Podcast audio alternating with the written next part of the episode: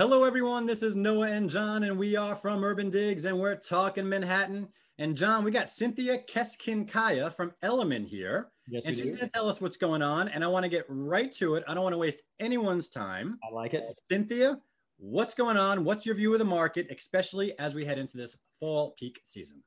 Great. First of all, Noah and John, thank you for having me. I really appreciate it. Um, the market is is active. There's a lot of buyer activity.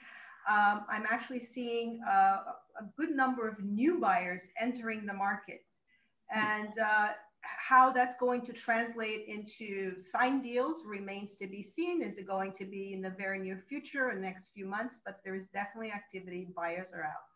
So, so this is fine. This is great to hear. We don't usually start off a show like that with this kind of um, information, but you're on boots on the ground. So when you say activity, are you telling me buy side inquiries are up, buy side showings are up? You're starting to put bids in, uh, that kind of thing. So um, I'm seeing both. On my listings, I have definitely seen an increase uh, in uh, activity showings. Um, on with my buyers, uh, I'm getting uh, new buyers, and they're really new to the market. Um, a mix of uh, first timers uh, and and people looking into the future retirement kind of apartment. You know, when I sell my house in Westchester, I'll have an apartment in New York, or when I stop working, keep my house and have an apartment. So I'm seeing both. That's that's very interesting, you know, because I think a lot of the conversation, uh, sort of on the agent side, has been sort of, you know, as they as they frame this for sellers, a lot of it has been, all right, well, this is a great trade up market. You might lose a little bit on this one, but if you're buying up, you're going to get a lot more value. And I'm curious, are buyers coming from abroad or even in the market now are they are they making that calculation on their own? Are they seeing the deals sort of in the larger apartments or the the ones that want to trade up to on their own? Or is that um, you know what's their what are they thinking? The the buyer when you say buyers coming from abroad, abroad do you mean uh, foreign the foreign market? I mean the near abroad i mean like westchester. Uh, oh yeah okay just wanted to make jersey. Um I uh, I'm not seeing. Um, I am seeing. I, have had a couple of different buyers that are Westchester, even the Hamptons. Uh, they have been living out there, semi-retired, semi-working from home, and uh, they're thinking to sell their home. And this is really interesting. I was when I was having these conversations, I was really surprised. But they're thinking to sell their homes and looking at i have i happen to have a, a, larger apartment on the market. It's three bedrooms and I, am getting such buyers coming to look at it because for them uh, they want to take advantage of the better pricing and uh, they're not necessarily looking forward to stay in the suburbs the rest of their life driving etc and you know what? It's an interesting trade right now if you think about it because the suburb market is red hot.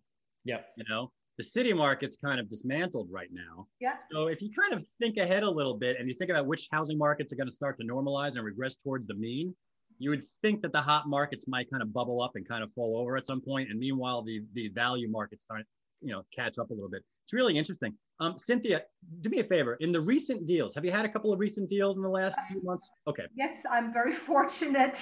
They're hard okay. to come by. Yeah, I want to tap your brain right there. People want to know about these deals. I'm a fly in the wall on these deals. Could you give me an idea of negotiability or discounts and where those deals have happened?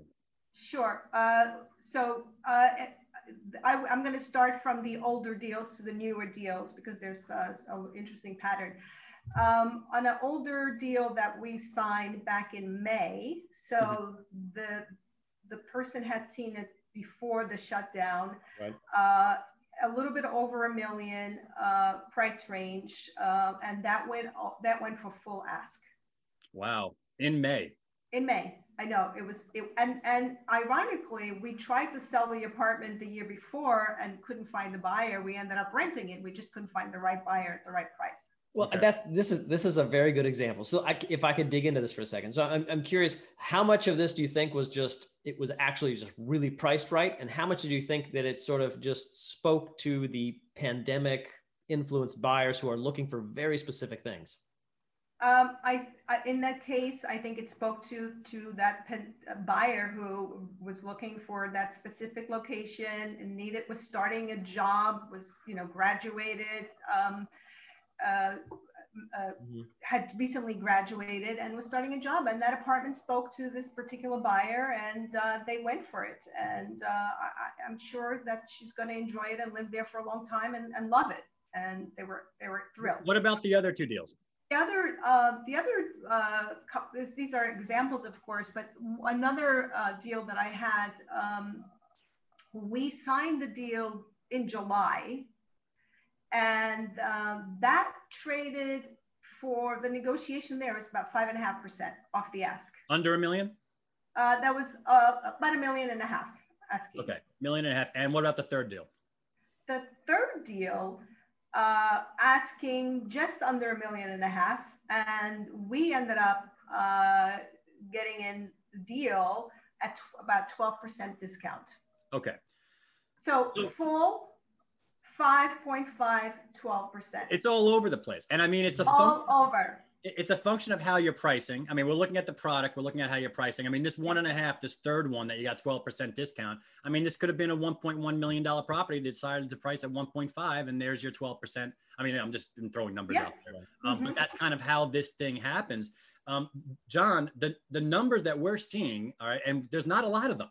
That's the thing. You know, I'm starting to get emails from agents, John, complaining to me. They're like, no, I'm trying to look up sales in the in the Kips Bay one to two million co-op market pre-war. You know, these weird small sectors, and they're like, I don't see any sales in the last three months. And I'm like, I uh, where are you going to get them? And this is what's going to happen over the last four to the next four to six months. I don't and know. I don't know why you're hating on Kips Bay. First of all, I love Kips Bay. What's interesting is, and you're exactly right. But you know, when you look at with Cynthia's numbers, when you take the average of the median of these things, I mean, it, it looks like sort of a normal market, but it's, it's but all it's over the place, and everything's dependent on which buyer does this apartment yeah. suit and how many of them are there. And the second thing is, well, does this seller actually really need to sell at this moment? If so, maybe they're going to reach down and make that deal. If not, they might just hold on. Yeah, but I mean, the number, the point is, is that all the numbers are ranging around six to ten percent, seven to ten percent. You know, maybe eight to eleven percent. They're right around that range somewhere, with mm-hmm. some above and some below. I, I'm just not seeing mass like fifteen to twenty percent and more deals of discount. That's all I'm saying. It's just, it's just. I think buyers, buyers are just at a different level of expectations than sellers right now. well, that's it no, you hit you. Hit, I think you hit the nail on, on the head because I've been I've been thinking a lot about this. You know, the the numbers are coming in as you said. that the discount is is quite low uh, given what we're going through. I think that uh, what we're not factoring in is the low ball offers that are coming in that we're just flushing them out the window yeah. and saying, you know, they're low ballers, they're bottom fishers. I think that if we uh, start to think about that a little bit more that and that's where we see that the buyers and the sellers are not they're, they're just yeah that's a, that's a good point because you see that and we yeah. and we don't right? Yeah. john but, go ahead. but let me ask you this. So you get these low ball offers you know i'm just talking about the sell side now. Um, you know one of the questions we, we were thinking about asking is how is the sell side is it getting antsy? And i guess i'd like to sort of tweak that question a little bit by saying when you get a low ball offer on the as representing a seller, do you just instinctively sort of, ah, it's a low ball seller, or are you engaging every single one at this point? Personally, I absolutely uh, engage every single offer. Um, the sellers, yeah, they're, I mean, it's it's it's tough for them because um, they're getting showings. The people are coming through the apartments. There's a pandemic. They're still showing the apartment. Buyers are coming in, and they get you know a low ball offer and then what do you do with that? And their reaction they're emotionally they just want yeah, of course they get you know they get very antsy uh, but we have to nurture those offers and try to bring them up. And i think one way you can kind of see where the real bottom fishes are is they throw that offer and then they just walk away. Yeah. Uh, so if there's no engaging there's nothing you can do. And that's really in my opinion that's how you know when you're dealing with a low baller I always thought, and I'm not in the game, but I mean, John, we work the buy side. We've done a ton of deals in Manhattan real estate. So, you know, these brokers know us from doing transactions. And we were on the other side of the transaction. We were on the buy side when we were putting these in. And I always thought that when the sell side engaged us with a low ball and said, you know what, thank you very much for your offer. Your buyer is, is more than qualified. We do not have a response for you at this time. The response is no response from my seller. I always found, and I don't know what Cynthia, I, I, don't know, I always found that our buyers actually reacted more aggressively in response to that. as a whole, looking back on it, like 12 years of doing business here, Yeah. um, that kind of irked the buyers and it got them to kind of bid against themselves and say, ah, you know, I thought it was a little, all right, let's go in a little higher and see what they say now. And we try to tell them, you know, you can do this piecemeal. We can go 12 steps until we get the deal. Right. Or you can just, you know, make a big leap up and we can say we're serious and we try to get, you know, as much of a nego- negotiation as we, as we can.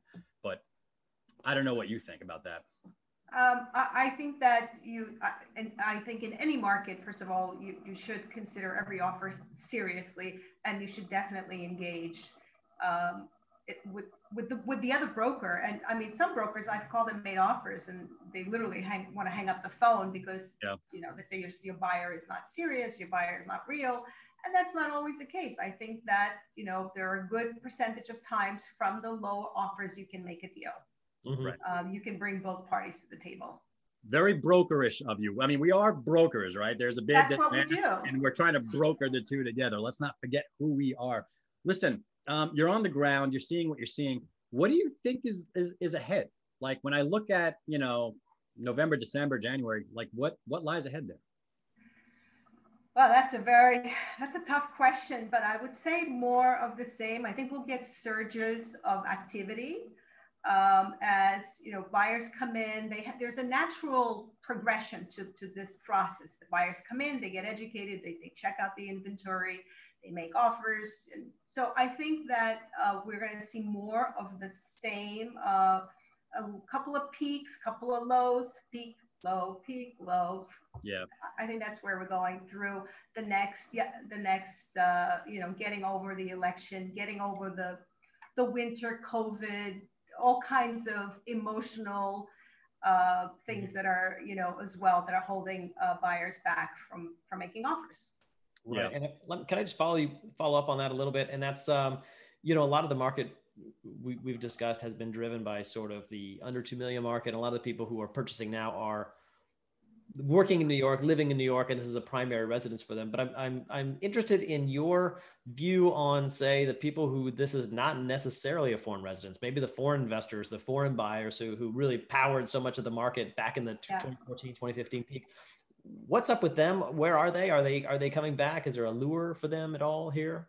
Um, I believe that they will come back. I think right now there is a couple of a couple of issues we have to get through. One is our country is closed to foreign nationals, uh, so unless you have a pretty much closed, obviously, but uh, as my understanding, if you're from about 30 countries, you cannot come in on a you know just a passport visit for two weeks and find an apartment. Uh, you have to uh, you have to have a uh, U.S. Um, green card or be a citizen in order to come into the country. So that's very limited for most countries in most cases. So if you can't get the buyers to our to New York City, it's tough to sell them. We have the virtual tours, of course, but that hasn't really. Uh, I think it hasn't really materialized into deals. At least not for me. It's been helpful to guide the buyers, but not materialize. So we need to uh, get over this we need to be able to travel so Yeah. that buyers can come in and then of course also the dollar is still the currency deal is not there for them yet i think that's yeah. the And you. Cynthia, I'm, I'm I'm glad you mentioned the restrictions because I mean we forget we forget for a little while that that all those people that may want to come in and go view property they can't. Um, Yeah.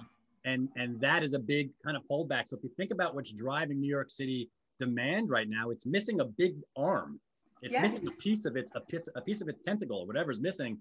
It's just not there, and it's and that will come back. And when that does come back, I'm sure it'll be a period of time when a lot of other things will come back. So I mean, looking forward, you made a really good point. Up, down, up, down, highs, lows. That's exactly what's going to happen. And we're going to looking at this on a monthly basis, and we're going to have multiple lows, multiple peaks, multiple, and we're not going to be able to find the trend. So we're telling people just be cautious on the next price trends of the next four to six months. After that, I think we can probably start an uptrend. This I, is- yeah. I was going to say I agree that we still need a few months to get through to this price discovery. As the third quarter reports came out, that really wasn't very helpful because it was comparing to, you know, a year that um, it, it's just they they were not very helpful uh, because it shows the price trends are actually up. Yeah, I know. So And, and how, how do you tell your buyers? I mean, You're, you're exactly right. And I think we have another couple quarters of just really funky price metrics simply due to statistical effects of, you know, comparing one market to another market as well. You know, uh, Acris right now currently is having issues. So who that's going to affect sales price. There's just a number of things that are making any kind of sales based information. That's right. So we really have to focus on what's happening right here, right now in your very local market, supply demand. Like it's super simple right now. So it's tough. That, we can look at it that way. It is super simple. Look at the supply of what you, yeah. Yeah, and that's and, and you make a good point. How do you tell clients what the hell's going on? You got these conflicting data sets, and it's data, it's pure data, but there are reasons for it. And John, we discussed it in our weekly report. You had that 2019 pull effect from the mansion tax that that hurt Q3 last year very easy to beat. Here we are, price yeah. increases. Not really the case in the streets. But so. I got I got to say, you know, you know, if if you're an agent, you know, like Cynthia, and you understand why the prices now are actually up compared to last year, that's gold because it makes you look. That is gold. Yeah. If you've got consumers that are confused and you're just like, oh well, it's because of this, this, and this, they'd be like, oh yeah, I love it. Yeah. Yeah. In times of confusion, man, this consultant's high level the insight, this intelligence that you bring to the table that lets everyone know this is why this is showing it and this is why it's different than what you're experiencing in the field, like is gold. Uh, we're getting towards the end here, uh, Cynthia. How about how about a tip? Let's just end on agent productivity tips. Let's say I'm a beginning agent. I just got in the business uh, within a year or two ago. I'm, I'm doing okay, but I want to up my game. It's a tough market. What would you tell your older self you know, if you can go back in time and and maybe expedite the the growth curve uh, of, of a new agent? That's a good question. Hmm. That's that's a good one. Uh, how to expedite? I don't think that you know there is a way you can't fast forward learn this business. Uh, and I, I, think that you, you you just have to keep educating yourself know your numbers know the market study your reports and and pick i would say pick a neighborhood and with even within that neighborhood pick a few buildings on, on a sales side and just get really familiar with them and the trends going on. I think that's what i would uh, would advise. Right. But definitely know the market study the market. Yeah build a base build a base farm a few buildings and build a base of activity there and, and branch out. Exactly. Right? cool Cynthia Keskinkaya, thank you so much from Elliman. That is John Walkup. I am Noah Rosenblatt. We are talking Manhattan from Urban Digs, and we will catch you next time. Thank you, Cynthia. Thank you.